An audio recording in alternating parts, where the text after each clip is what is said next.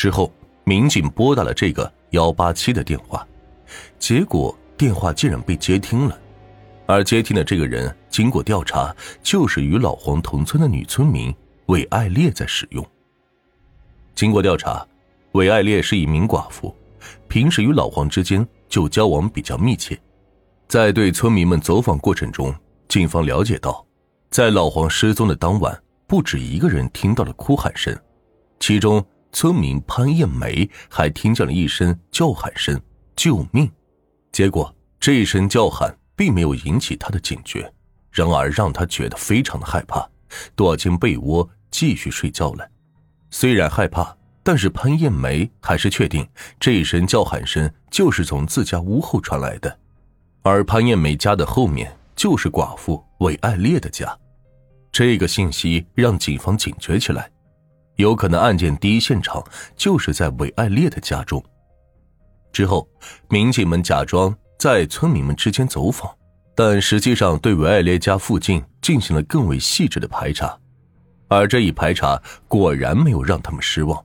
在韦爱烈家的厕所门板上发现了一点血迹。警方迅速对韦爱烈进行了控制，之后在韦爱烈家中的墙壁上也发现了星星点点的血迹。然而，当警方询问韦爱烈这血迹是怎么回事，他竟然表示这是自己杀鸡的时候溅上去的。面对警方的询问，韦爱烈表现得非常的淡定。然而，这些血迹在办案经验丰富的民警们眼里，根本就不像是韦爱烈说的那样是杀鸡不小心溅上去的。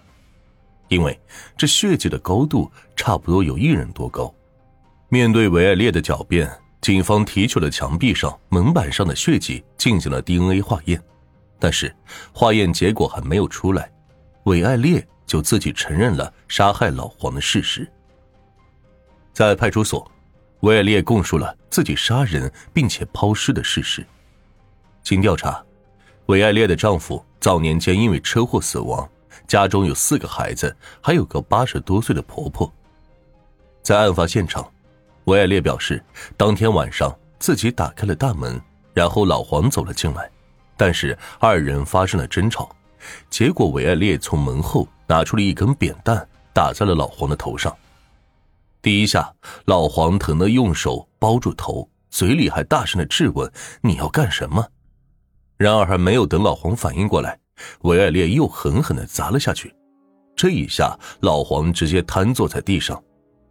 或许是听见了屋内的吵闹声，韦爱烈八十岁的婆婆也被吵醒了，下来看见手拿棍子的儿媳妇和躺在地上奄奄一息的老黄，也质问儿媳要做什么。结果韦爱烈把婆婆搀回床上，并且让婆婆继续睡觉。之后，韦爱烈又拿起了木棍。往老黄头上敲去。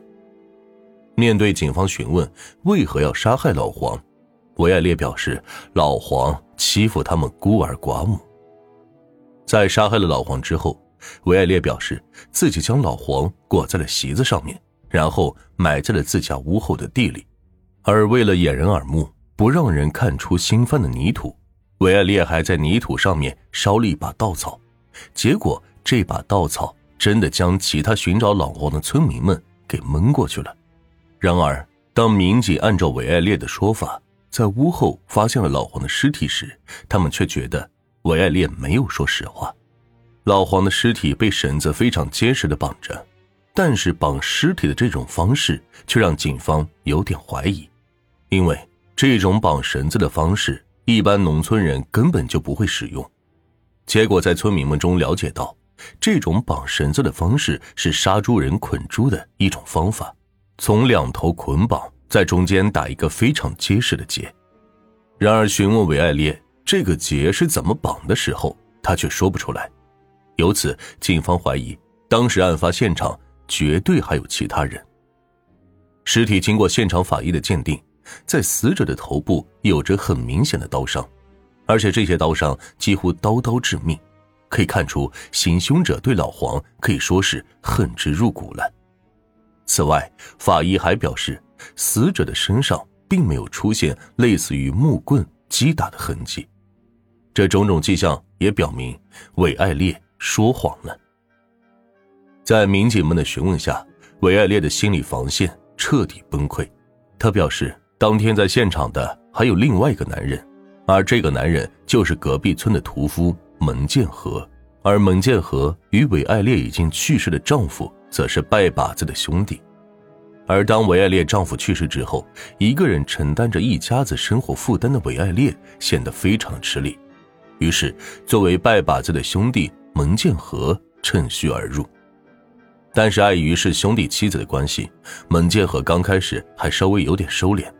但是随着频繁的来往，最终蒙建和强行与韦爱烈发生了关系，虽然是被迫的，但最终韦爱烈与蒙建和。过起了地下夫妻的生活。也是在这个时候，同村的老黄也开始纠缠韦爱烈，韦爱烈当然不同意了。结果老黄就耍赖，直接躺在韦爱烈的床上，二人发生了争吵。